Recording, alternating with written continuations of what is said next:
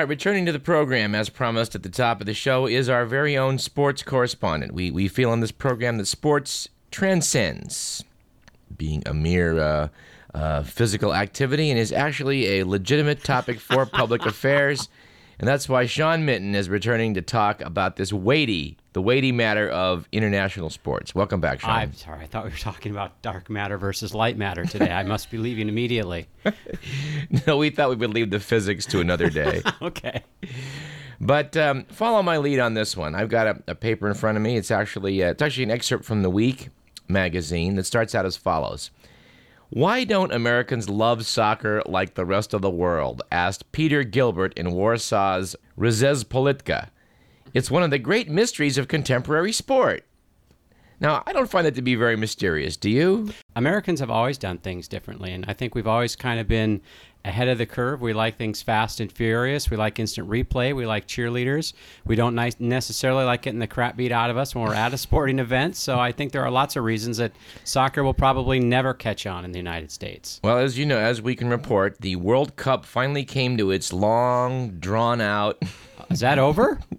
Oh my gosh! Yes. Did we win? Uh, no, we did not. oh, dang it! Yes, World Cup mania did not catch on here domestically, Again. although the rest of the world seemed to have converged, you know, in mass to to see what was going on in Germany, the host the host nation this mm-hmm. year. Yep. Americans are pretty much uh, you know shopping as usual and ignoring the whole event. There's some great commercials on ESPN with Bono talking about how nations have stopped wars because of the World Cup and peoples have banded which together. Ones? Which which nations um, were those? Mostly ones I couldn't pronounce, I'm sure. so, but uh, yeah, it's a big deal to them, and you're right. I mean, I I had my opportunity to watch either the uh, the singles final at Wimbledon yesterday or some World Cup action, and I chose the uh, the former of the two. It was no contest. Well, let's take a slight digression to talk about an actually interesting sport to watch. Okay, tennis. Tennis. I mean, even for someone who's not a tennis player like myself, I have to admit it isn't. It's very fascinating to watch those guys go at it. I don't find tennis as interesting to watch these days as I used to in the past because of the equipment that is used now and the strength and the finesse and the athleticism of all these guys. Um, you know, points are ending too quickly. Everybody has a big forehand. Uh, you know, there were the, back in the days of Rosewall and Laver and, and some of these guys where you actually had to have some finesse and some smarts, and you had to be able to. You know, they were using wooden rackets back then. So if we were watching Rod Laver back in the '60s, you're saying the rallies would have gone on longer? They would have gone on longer. It, it, I mean, in today's fast-paced world, rallies like that would put people to sleep. The ball would go back and forth 13, 14 times. At Wimbledon, if you see uh, these days, if you see a rally of more than three or four strokes, you've just witnessed a minor miracle. Really? Yeah, absolutely. I'll be darned. Well, nevertheless, as, as we say, um, I can see people turning into Wimbledon. I can see people watching this. It is uh, it's engaging. On the other hand, People asked me if I was going to watch the final of the World Cup, and I said, "What? To watch the grass grow on the field? Because that's about as interesting as the play." I mean, I guess that's terribly biased from my part. You know, if I had to try to think of one word to describe World Cup soccer, honestly, that word would be fakers. I have never seen guys willing to take a dive for such minor infra. I mean, you look at a guy the wrong way, he'll go down like you broke his ankle. It's the most frustrating thing in the world, and then there's always a very subjective call from the from the umpire or the referee or whatever they're called to raise the red card or the yellow right, card. The entire or, match seems to hinge on one guy's decision in one instance. That's what because that's absolutely you're absolutely right, Doug. Because no one's scoring because you're playing. they're playing. I, I, 1994. I told the story before, but I was coaxed in a visit to LA to watching the World Cup final between wow. Brazil and I guess it was Italy. Mm-hmm. And I watched 90 minutes of kick the ball up, kick the ball back, kick the ball up, kick the, to a 0 to 0 tie. They then played 30 minutes to a 0 0 tie. In desperation to end the thing, I guess they could have flipped the coin and said winner winner takes all.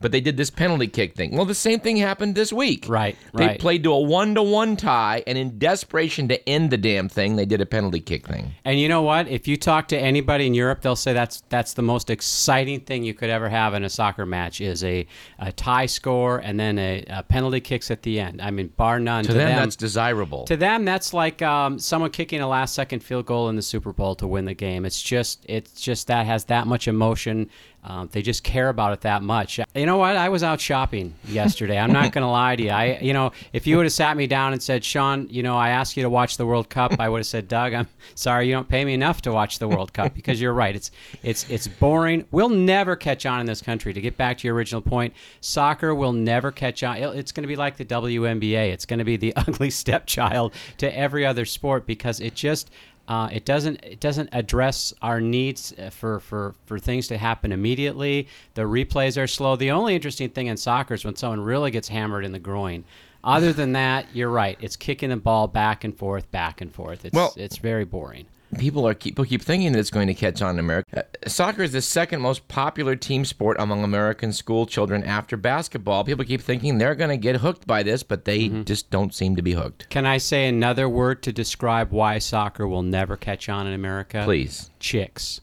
The fact of the matter is, the best athletes are going to play the highest profile sports. And that's not to say that uh, some of these guys that play soccer are not great athletes, but you put them up against a Michael Jordan or any of these, you know, any of these superstars in America. And the fact is, when you're in high school and you're in college, and it, you know, are, are the cheerleaders and the uh, good-looking girls are they going to go to watch you play soccer or are they going to go watch you play basketball? And jam basketball there's absolutely no contest. They're great athletes but they're second-class athletes as far as i'm concerned. Well, you bring up an interesting point because when I was a student at this great institution back in the Pleistocene era, wow. there there was a uh, a really good, a really notable soccer star playing on the UCD team. He was uh, he was getting a lot of attention for his soccer ability. Well, I went to attend a, an Aggie football game one night, and he turned out he was also the kicker on the football team. Right. And this guy kicked the ball, and everybody kind of went silent because this guy had a cannon for a leg.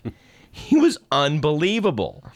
And he wound up playing. Uh, his name was Rolf Benirschke. oh yeah He wound up playing uh, for the San Diego Chargers, had a very successful um, uh, NFL career. He was literally the last person taken in the NFL draft that year. Probably because he was from Davis, but he turned out to be, you know, really well. But your point is well taken. He didn't play professional soccer. Well, there was a league, the MLS, uh, the original version of that folded back in 1991. Uh, Seattle, when I was in Seattle, they had a team, the Sounders. And you could go to one of those matches and literally pick any place in the entire stadium to sit. You know, you could spend five bucks to, to get a, a, a seat in the nosebleed sections, but, you know, within five minutes, you could work your way down to the front row. Nobody attended the things because they're just not that interesting. And they do things in America to try to jazz it up. You know, they, they'll play the music, they've got the lasers going, they're doing all kinds of things. It's just when zero zero ultimately is exciting to oh, people, God. that's a very sad statement in our society. I have to agree. Now we got a letter from Steve a few weeks back when we were. I was rang, I was on a rant about this topic a few weeks ago as the World Cup began. He said, "Well, when when they can stop the activity to have groups of large men yell." Tastes great versus less filling. That's when we'll, you know, we'll see it catch on. Well, the other problem with this year's World Cup is there were high expectations for the United States. They were the fifth ranked team in the world. Oh, really? They were in a tough group, though. Italy was in that group, and, and, and Ghana and a couple of uh, the Czech Republic, some tough teams. But they got their butts kicked, you know, in their very first match against uh, the Czech Republic. And after that, it was all downhill as players screaming and yelling at each other. If you think about it, you spend four years, you know, for this quote unquote one moment, um, and they just got absolutely snuffed in their first game. And from there, they were clawing and scratching, and just they just couldn't fight their way out of it. They actually had a chance had they beat Ghana in their final game, they would have moved on to the next round because some things had happened within uh, within their group that would have led them into the next round. But they couldn't win that game either. They, Ghana. Come on. What are It's they? a A, population of like 65 people, and they found 11 of them that could beat the United States. Well, you do have to feel for the U.S. Uh, again tanking. well, there was there was some dissension there, and, and their their coach uh, ended up he's ended up he's left, and a couple of the players are have said that they're not going to come back. So, uh, you know, I guess we just have to shoot for 2010. Go USA! Well, you've covered numerous sports as a as a reporter, as as a news guy. You had a talk show on, on many occasions, so you're used to dealing with all kinds of different sports. Let me run this one past you. According to Evo, my Croatian plumber who was listening to this, I discussed this on a previous show. He pointed out that well, you know, when they play, it's a foul to kick past the defender. You're trying to make a pass downfield. Yeah, it's offsides. How can that be? I mean, is there any other sport like that? Well, hockey has offsides too. If you if you if you if you go past a defender, Yes, right. In hockey, if you if you are you if you're past the defenseman and you receive a pass, you're going to be whistled for offsides.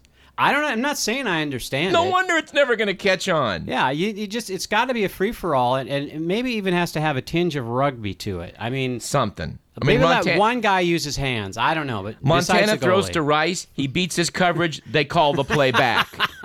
how how well would that fly? It's it, it's probably it was probably devised so that scores would not be 16 to 15, and I, you know that's what it needs in this country. right, maybe simple, no exact, simple solution. You can kick past a defender. You can score sixteen to fifteen, and it, it's.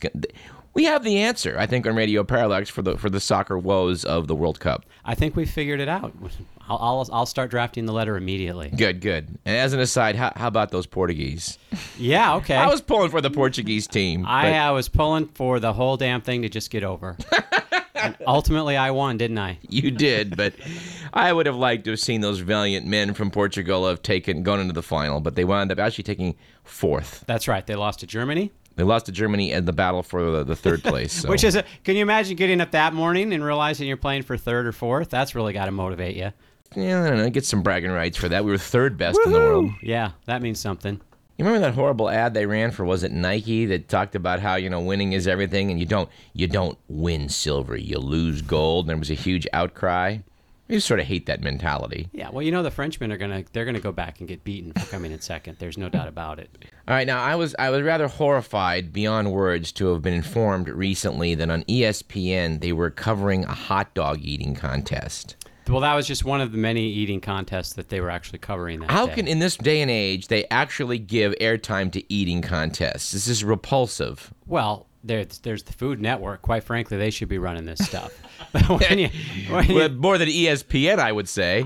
you know what we what we do i mean i think as a society is you know we we we, we are the ones who turn this into a, a, a huge a huge deal. The the hot dog eating contest that Nathan's has put on, they've been doing that since like 1940. And then this guy from Japan who eats like 600 of these things in 10 minutes kind of made it an art, and and people kind of started following that. But you know they've got watermelon eating contests, they've got shrimp eating. You know if you if, if there's a food out there, there's now a contest that you can try to gorge as much as you can in a couple of minutes, and uh, you know it's it's everywhere. It's it's catch. It's it's like poker was a few years ago. It it's just- becoming it- very popular. It just seems so anachronistic. Stupid. I mean, Just- like, when do we go back to the Roman era with the vomitorium?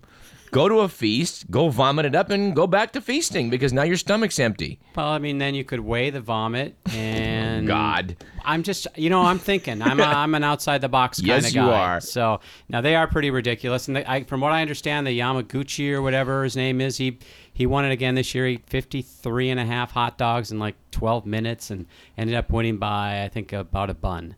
But it's interesting the way he, he eats them because traditionally, when you think about Uh-huh. eating a hot dog, you eat the bun, you eat the hot dog all together. What does he do? He takes the he'll eat the hot dog. He takes the bun, dunks it in water, so it's all mushy, and then just shoves that in his mouth and basically swallows it without chewing it. That's that's how that's the technique for eating a hot dog fast. It's not just you know plowing the whole thing in your mouth and filling your mouth up with a bunch of garbage. You know, I think that may be one of the signs that the end of the world may be upon us. Guy makes a living doing. You know what's really interesting about the hot dog eating stuff is you're thinking about some 400 pound guy who's going to keel over in the middle of one of these contests someday. And most of these people are fairly svelte, and that it's just really what they do for a living. They have this ability to to open their throat and literally just shove stuff down like a garbage disposal and. They, they can actually do pretty good at that. Plus, Well, free food. I mean, I come on. guess. How can you argue? I guess if you want your Andy Warhol's 15 minutes, it's getting a, it's getting desperate to find a way to achieve it. Well, I was watching ESPN about two weeks ago, and they had the world champion dominoes on, and Okay, I really it- thought that was an all-time low. Because that trying to make that exciting, that's that's Well, I, my understanding is that poker is outdrawing tennis. Poker. I, I love watching poker. You I do? I, I find it interesting. I play online. It's it's it's because the thing about poker is because the last two World Series of pokers, uh, people who have non-professionals have won the World Series of poker. Mm-hmm. That's given everybody hope that they can beat these guys. So that's why it's become so popular. Is it's kind of become a you know everybody plays on Friday nights with their buddies, but these guys. Uh, have kind of shown that you don't have to be a poker pro to win this thing. The guy last year won seven and a half million dollars for winning that thing. So My, my suspicion is seeing seeing seeing poker on cable. It must have something to do with this resurgence of gambling all across this country Sure, as, as we see. Indian uh, casinos operating everywhere. Are there Indian casinos all over the place? Why, yes, there are. I Sean. had never noticed that. I need to really get out more, quite frankly. Go out to Cache Creek sometime and check it out. I always find one of the great disconnects of the universe is the difference between advertising for casinos and reality in a casino. You mean they're not beautiful and they're not always winning? It's always like a Sharon Stone type model, gleefully tossing her hands in the air in a state of ecstasy because she just won at the crap table. Yeah, But the reality is, you go into this dingy, dark, smoky room where there's little old ladies with little cups full of nickels, Pumping smoking into- cigarettes, yeah. and their lacquered hair pumping the feed, feeding the one-armed bandit. Yeah. Well, you know, the thing about gambling is everybody thinks they're going to be the ones to win, but you look at, you know, look at what has been built based around gambling. I'd, I'd feel better if I was walking into a shack because at least I would feel like maybe the house didn't have the huge advantage versus walking into the Bellagio and thinking, I'm going to win here, baby. yeah, I got their number. Yeah, fastest growing city in America, Las Vegas. I wonder why that is. But they're pitching it to kids. I like that. You know, Oh, they stopped doing that. friendly. Didn't you know that? No. Uh, they did that about four years ago, Oh. and um, um, attendance dropped like thirty percent. They've actually they've absolutely stopped marketing to families Because when mom and dad are there with the kids, they're spending too much time with the kids doing the roller coaster and not feeding the, the one armed yeah, bandit. yeah, Daddy's not not losing his butt playing blackjack if he's if he's on a water slide with Junior. So, Doug, you know the new slogan in Vegas is "What happens in Vegas stays in Vegas." So that kind of tells you that the concept of having the kids come along Yeah. is pretty much gone at this Yeah, point. there's probably not a lot of interaction with the Disney figures that are playing into that. Sean Minton, our very own sports correspondent here on Radio Parallax. Always, always a pleasure, sir. the pleasure is all yours. Let's come back and do a thing on on, on gambling and, and sports because that is they're really in bed together, aren't they? Yeah, not? they definitely are. We could talk about that forever. I would love to do that. All right, that's the next topic coming up next month on Radio Parallax.